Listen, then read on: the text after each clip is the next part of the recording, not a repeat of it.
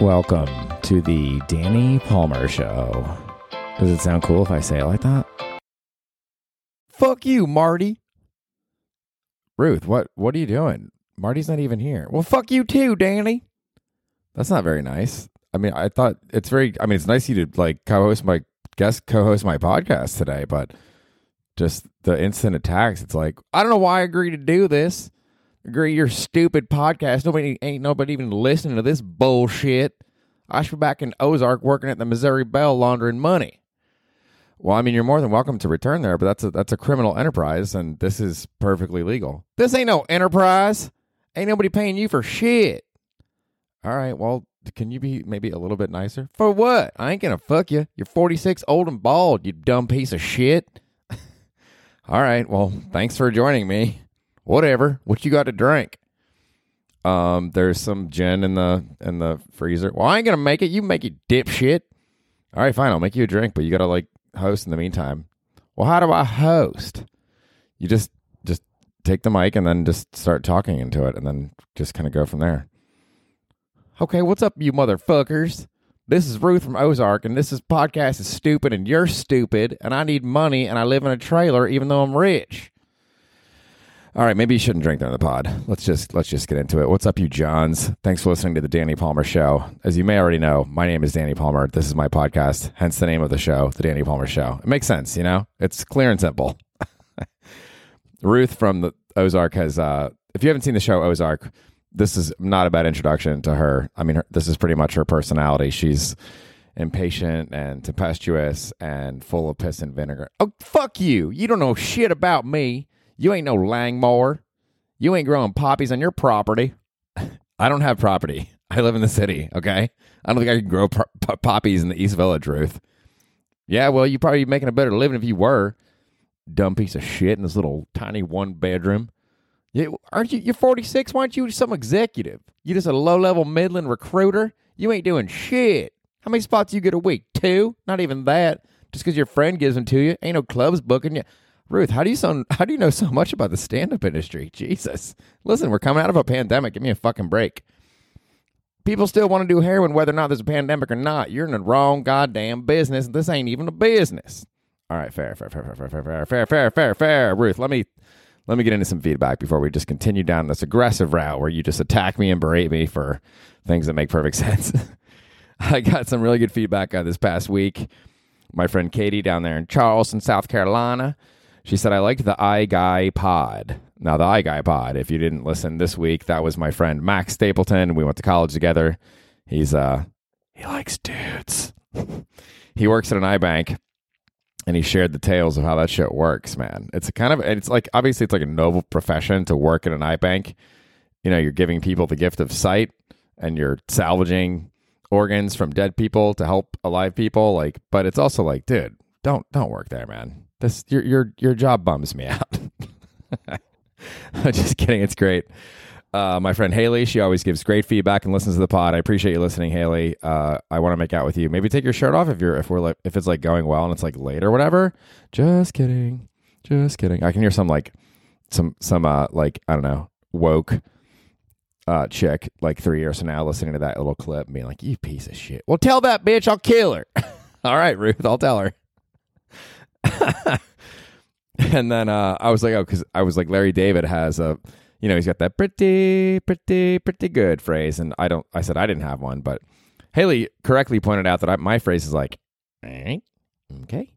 What do you mean your your phrase is like, all right, okay? I'm saying I don't know, Ruth. I'm just saying that like, you know, if something, if I say a joke or an idea and it doesn't really go well, or I don't know how to transition to the next thing, I just go, eh.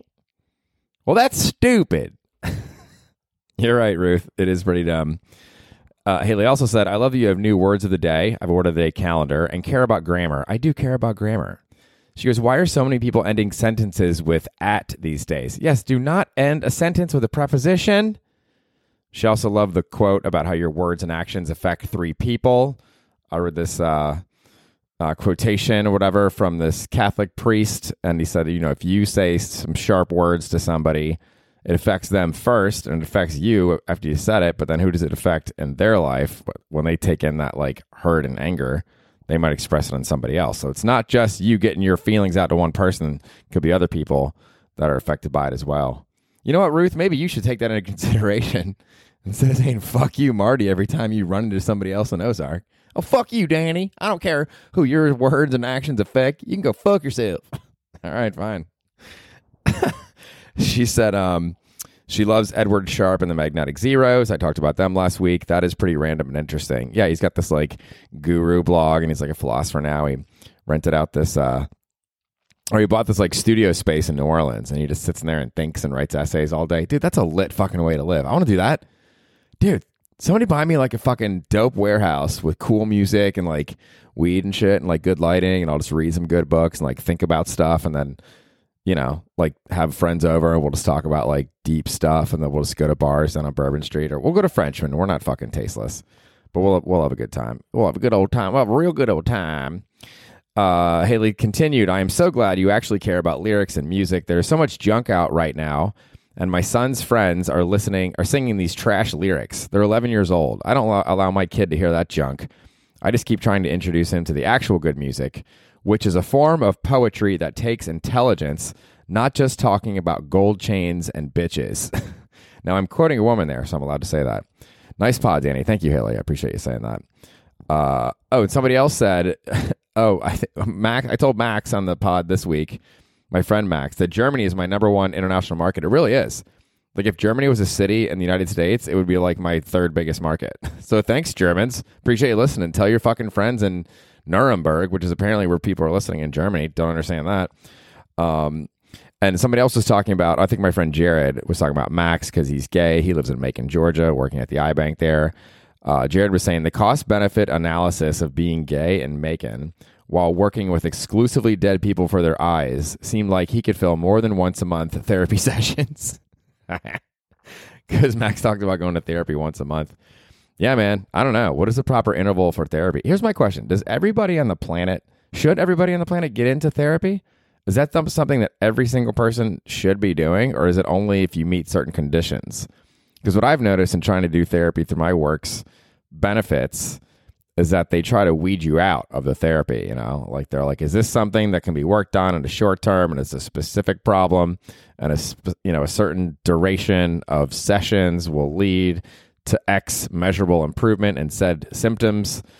Or should we be doing more like that deep psychoanalysis, Freudian type of shit? Because I was reading this other article in Psychology Today saying that if you don't talk about the things that you're uncomfortable about in your life, the things that make you squirm about your own feelings, your own actions, that's the the best way to make the biggest improvements in your life is to dig into that shit.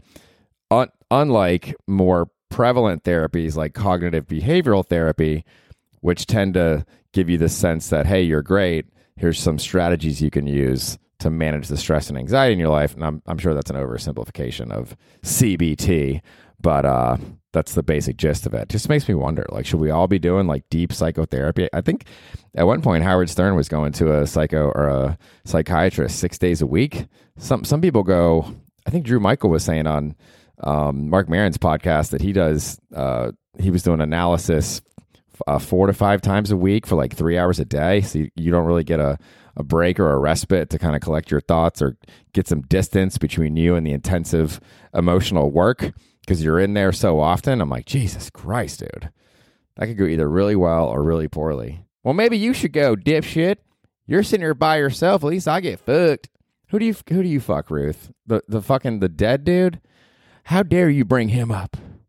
Sometimes I get emotional on the show and my I show my feelings. that's what's happening right now. Don't you dare bring up Ben again. You hear me, Danny? I'm sorry, sweetie. Don't call me sweetie. Sorry, Ruth. Sorry, sorry, sorry, sorry, sorry. Sorry. Uh, Jared also said that it's uh, he loves that Max got his master's degree in divinity, which he did. He got his master's in divinity from Mercer University's Atlanta campus. Very impressive work, Maxwell. Obviously, he then immediately abandoned doing any type of religious work and and uh, you know now he's just a money grubbing eye bank director. you know how they are. Ruth, I wanted to read this quote from you. Um, and I just, again, I will say, when I said earlier in the podcast, money and bitches, that was a woman that said that to me. I am reading the quote. I am not saying that myself. I was telling my friends uh, this past weekend, Mike Recine is one of the best comics around, and he does, he has this excellent, I don't know how the fuck he does it he says the bad thing without saying the bad thing. You know what I mean? Like he'll say something that wouldn't be considered polite in society, but he'll say, "Well, this other person said it, not me." And then you're like, "Oh, well, he didn't say it." But while he says the other person is saying it, he's saying it. it's pretty brilliant. So I'm just going to quote. Actually, Ruth, do you mind just reading your quote here? Because I think it's it's a pretty great. It's one of your all time best uh, moments in in Ozark in terms of humor. I feel. All right, fine. I'll read it. I'll just say it. And quit parking in the cripple spot. Well, you got any disability, just poor judgment. Ruth, that is brilliant. That is a brilliant statement you've made. Well, thank you. Do you want a, a gin and tonic? I don't buy me a drink. I own the fucking riverboat. Do you own it? I I don't remember the ownership structure, Danny. Me neither. Dude, when I was uh when I was in high school or like junior high, there were these like Coke cans. Like Coke did this special line of cans where they were like, you know, those remember those jam shorts in the '90s? They were like really loud and garish and like kind of like Hawaiian shirts, but they were shorts. And then they made a bunch of Coke cans that had a similar style. And I collected those, kept them under my bed, literally for probably like over a decade. I put tape over the, you know, the top of the can where you open it. I put tape over that part, the tab, and then over time the cans just eventually got like botulism or whatever and started to poke out and get rusty. And i thought that when i was a kid i thought that i would save those for 20 years and then well i would just take them to the smithsonian one day and get like thousands of dollars for some busted out botulism coke can. Fucking idiot. You are an idiot. You were an idiot and you still you remain one. Sorry ruth. That's not nice. I'm here to be nice. All right. Is that uh is that conceit getting old? I think it's fine. I think think it's fine. Uh, my Black Cat, our Black Cat show last Friday, me that me and Ryan DeCalos run every Friday, nine o'clock, one seventy two Rivington, the Lower East Side, between Attorney and Clinton. Danny, you don't need to give the whole fucking address. Just tell the story. Uh, there were like I don't know how many. I think there were like ten comics. Is like five men, five women, something like that. And we went next door to Joey Rose's and had a drink afterwards. And one of the uh, ladies in the audience came up to me, or we we're, we we're all talking in a group she goes, No offense, but I loved all the women. I was like, No offense, uh, none taken. Yeah, they're fucking great, you know? Because there's this perception that, uh, oh, well, dudes are like dominating comedy. Dude, there's so many fucking funny ass women in, in New York, man. I, I love it's amazing to me when they do Blackout. I'm, I'm a huge fucking fan. Uh, what was I going to, oh, this thing. I don't know if you guys watched uh, Afterlife, but season three uh, just ended and there was a third and final season. If you haven't seen it, it stars Ricky Gervais. His ex-wife dies of cancer, and the, basically the whole series is kind of a reflection on grief and how to get past it. Not even how to get past it and how to get over it, but he's trying to kill himself for a while, and it's just kind of a reflection on do you need religion and the belief in a higher power to live a life of meaning um, and so I read this interview, this article on heart.com, amp.heart.co.uk. I guess this is this British site. Um, but they interviewed Ricky Gervais about the ending. I'm not going to, I don't want to do a spoiler alert, but it was kind of an ambiguous ending. You're not really sure who's dying, who's living. Um, but they talked to Ricky Gervais about the meaning behind it. And broadly speaking, um, I can talk about this without spoiling it. So the last episode of the third season is set at this fair. I think it's a real fair in England that's been going on at the Tambury Fair. The community's been coming there together for, a 500 year old tradition on this the grounds of this park. Um, and Ricky Gervais said the fair is important because it's been going on for 500 years. Uh, it's a place where people have been going for that long, um, different people, and the ending is saying that we all die, but not today, and life goes on. That's what that ending is. I think it's a good ending. I think it's a hopeful ending. And I think it's a real ending. And it's just saying, that was that. What's next? Because the whole show is about endings and beginnings. It's all about people thrown together randomly. He, he continued to explain you can't choose where you're born. You can't choose what brain you've got. You can't really choose who you are or who you bump into. We're just souls floating on the breeze. That's the theme of it. And hopefully, you bump into someone that suits you. And Tony did. He's the main character, and it was perfect. And he knows he can't have it again, and I'm happy with that. It asks the big question if you lose everything, is life still worth living? And my answer is yes. If you've got something to do, if you've got something to get up for, then keep going because you haven't got long anyway. Kind of love that. And then this, this article ends with like a suicide prevention hotline number. kind of a, I mean, it's not funny, but just like, oh, this is a great article. Uh, you're trying to kill yourself if you read this? I'm like, no, no, no, no. I just I like the show. Um, but another thing he says in the last episode, this also, isn't a spoiler. Um, the character says that his dad told him that life is like a fair. You get on, it's fast, it's chaotic, it's unpredictable, it's fun. And then it starts to slow down towards the end, and you look up and you see that there's somebody else that needs to take your seat so that they can get on the ride, and basically implying that that's why you got to die. It's like the circle of the circle of June. Anyways, that was a fun, fun, cute little thing. Not cute, fun. Um, you know, kind of a plaintive reflection on life because everybody's like, Danny, if you don't believe in God, when I was growing up, it'd be like, oh, you, you know, you don't want to burn in hell. And then I feel like people that are religious, they'll try to like proselytize to me. Claire Thomas, I'm just kidding. Uh, he's a former guest on the pod. He's a preacher and he wants to save my soul. And I'm like, dude, I don't think you need to go to heaven to have meaning in your life or to have this conception that there's this other afterlife that where you can live for eternity and infinity to give meaning and value to your life today. I think because we know, not with certainty, but it seems that this is the only life we've got. Because that is the case, it, it imbues your life with more meaning, a heightened sense of meaning, a heightened sense of purpose, because we all need to maximize the time here that we have. And I know when someone's life gets tragically cut short, then that fact, quote unquote fact, is particularly painful because the one life they had got snuffed out too soon. Can't deny that that's extremely painful, but you know, life is poignantly painful. So, all right, not sure why I went down down that particularly dark road. I don't mind talking about it. We kill people in Ozark every 90 seconds. I gotta go bury them. Me and Wyatt gotta go bury them in the fucking field. yeah, you guys bury a lot of you guys bury a lot of bodies in fields, dude. Well, it's entertaining. It is, Ruth. You're right. Fuck you, Marty. All right, I'm only to talk about space for a little bit this week. I didn't talk about it last week, so you know, fuck you, Carissa and and uh, Asha. Fuck you, Carissa and Asha. Y'all don't care about space. What what kind of fingernail polish you getting? Let me borrow it. All right, that's not very nice, Ruth. anyway, if you haven't, no, who cares? Carissa and Asha are frequent listeners, and they hate space, so that's why I like to tease them due to their lack of curiosity about the world around them. Here we go. The Higgs boson could have could have kept our universe from collapsing. So they found this uh, fucking particle, dude. the Higgs boson particle. I think they found it at the um, the fuck is the name of that place?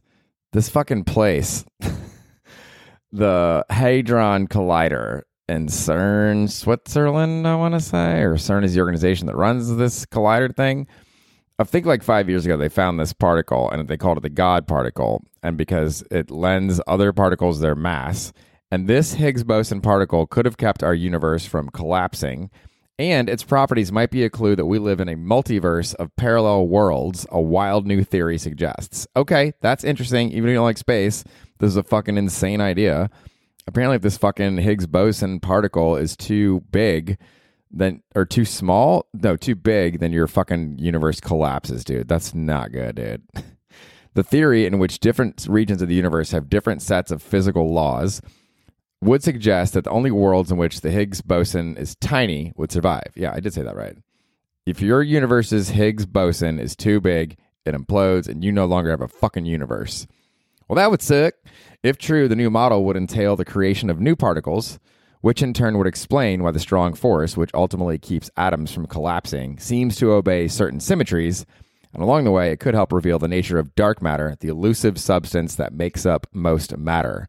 We didn't know what the fuck dark matter is. We didn't even know if matter is a proper term, but apparently it's most of the shit that's out there. Dude, what the fuck? Most of the universe is dark matter, which is all the shit that we can't see. And then our universe could be one of. Eh, no idea. Yeah, the Large Hadron Collider. That's what it was. Jesus Christ. And if you'd have read the entire article thoroughly, you could have explained it in the beginning better. In 2012, the, this underground particle accelerator along the French Swiss border detected for the first time the Higgs boson, a particle that had eluded physicists for decades. Blah, blah, blah. I'll skip some of this. Blah, blah, blah. Mass of 125 giga electron volts, GeV, blah, blah, blah, blah, blah. Number, math, appears of obey, combined symmetry, charges, symmetry, nature, obey. Okay, this is going to be more interesting real soon here. the universe they think could have been born like as a multiverse, I guess. So basically, the multiverse theory is born out of a. I can't. I can't do this. You're too stupid to explain this article. I know I am, Ruth. You're you're right. Um, the multiverse is born out of a theory called inflation. Inflation is the idea that in the earliest days of the Big Bang, our cosmos underwent a period of extremely enhanced expansion, doubling in size every billionth of a second. Dude, what the fuck? Can you even can you even conceive of a billionth of a second and the universe doubles in size every one of those? Huh? So the basic idea of it's kind of like the Big Bang is that our universe has never stopped inflating. But this new theory says that w- what we call our universe is just one tiny patch of a much larger cosmos that is constantly and rapidly inflating and constantly popping off new universes like foamy suds in your bathtub. That is a simple way to explain this wildly complex idea. Like when I read this, I could see it in my head. I just saw this like one little bubble, and then another little bubble comes off that one. It's like when a kid blows on his hands in the tub, and the so- and the soap suds get larger and like blow off his hand. Like that's simply expanding outwards. So different regions of this multiverse will have different values of the Higgs mass, and then if it gets too big, it fucking collapses. Dude, I don't I don't understand. What the fuck is going on? This is fucking crazy. So they're working on these theories, and I mean, this could, you know, be solve the one of the greatest mysteries of particle physics, and also explain the nature of dark matter simultaneously. Also, the fucking uh, Hubble, Hubble, the JWST, the James Webb Space Telescope, has arrived at its destination, and I think in a few months it's going to start sending us pictures of insane shit. They won't even tell us what it is. So if we figure out that the multiverse is real, and then we see like pieces of the universe that emerge shortly after the Big Bang, like all that could theoretically happen in the next like I don't know ten years. That's crazy, dude. Please, Kim Jong Un, do not blow up the world before we figure all this shit out. Okay. I just want let's just all stay alive until the Halley's Comet comes in like 2074, where the fuck it is, and then we'll just call it a fucking. Should I wrap up the pod with that? Is that a good? Is that too depressing? what? Uh. Oh, you know, I had I did have a little uh, self revelation last week. Basically, during the week, I'm very like uh, I try to be regimented and focused, and you know, eat salad, workout, focus on my job, and then on Friday afternoon after work, that's probably when my health is at its peak all week, and then I, of course, destroy it on the weekend. But I'll take like, like a little drag of weed. I'll take a shower. I'll listen to music, and I think though at that moment is typically when my brain is at its most fecund. Ooh, is that something?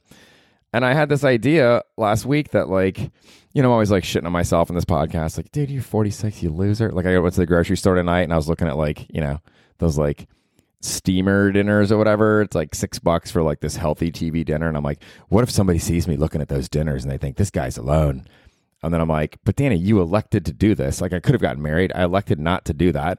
I chose this life that I have. You know, it's not like I'm some fucking forlorn loser living in his parents' basement. Like, I'm not saying if you live in your parents' basement, you're a loser.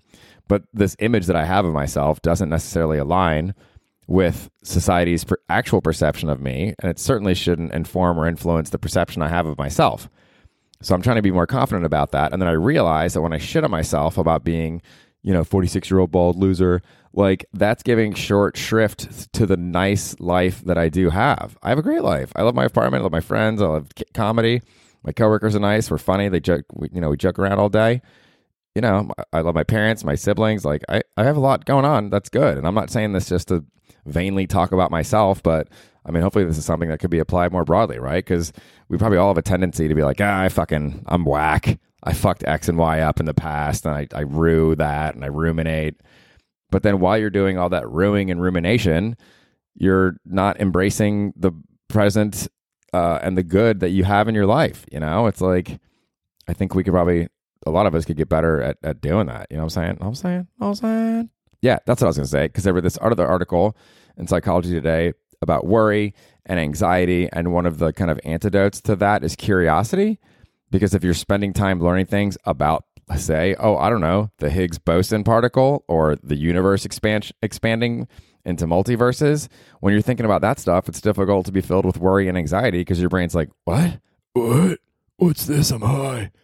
So, anyways, that's my little fun thing for the day. Black Cat LES every Friday, 9 o'clock. Uh, it's a real fun show, and uh, you know, it's like fucking end of January, but whatever, dude. You know, winter's a good time to just fucking buckle down, dude. Just fucking have some fun, dude. You can still like put a blanket over your lap and smoke weed in the weekends. That's chill. That's tight, dude. Super Bowl and shit like that, dude. It's gonna be fucking lit, bro. Uh, okay. What uh, is, is this? It? That's how you end your podcast? Do you tell people to put a blanket over their lap and smoke weed on the weekends? This is the dumbest podcast I ever heard in my whole fucking life. Ruth, do you have a lot of time to listen to podcasts while you're desperately evading being captured by the feds? I have some leisure time. I sit out on the couch and I look across the lake and I, I listen to NPR. You listen to NPR? No, dipshit. I don't listen to NPR, you stupid motherfucker. All right, thanks for listening to the June. Follow me on Instagram if you want. Danny Palmer NYC. Send me a message. Nobody ever does. Have a great weekend. Come, come, just come. That's not nice. Don't say just, Danny. Say come. You're right. Fuck you, Danny.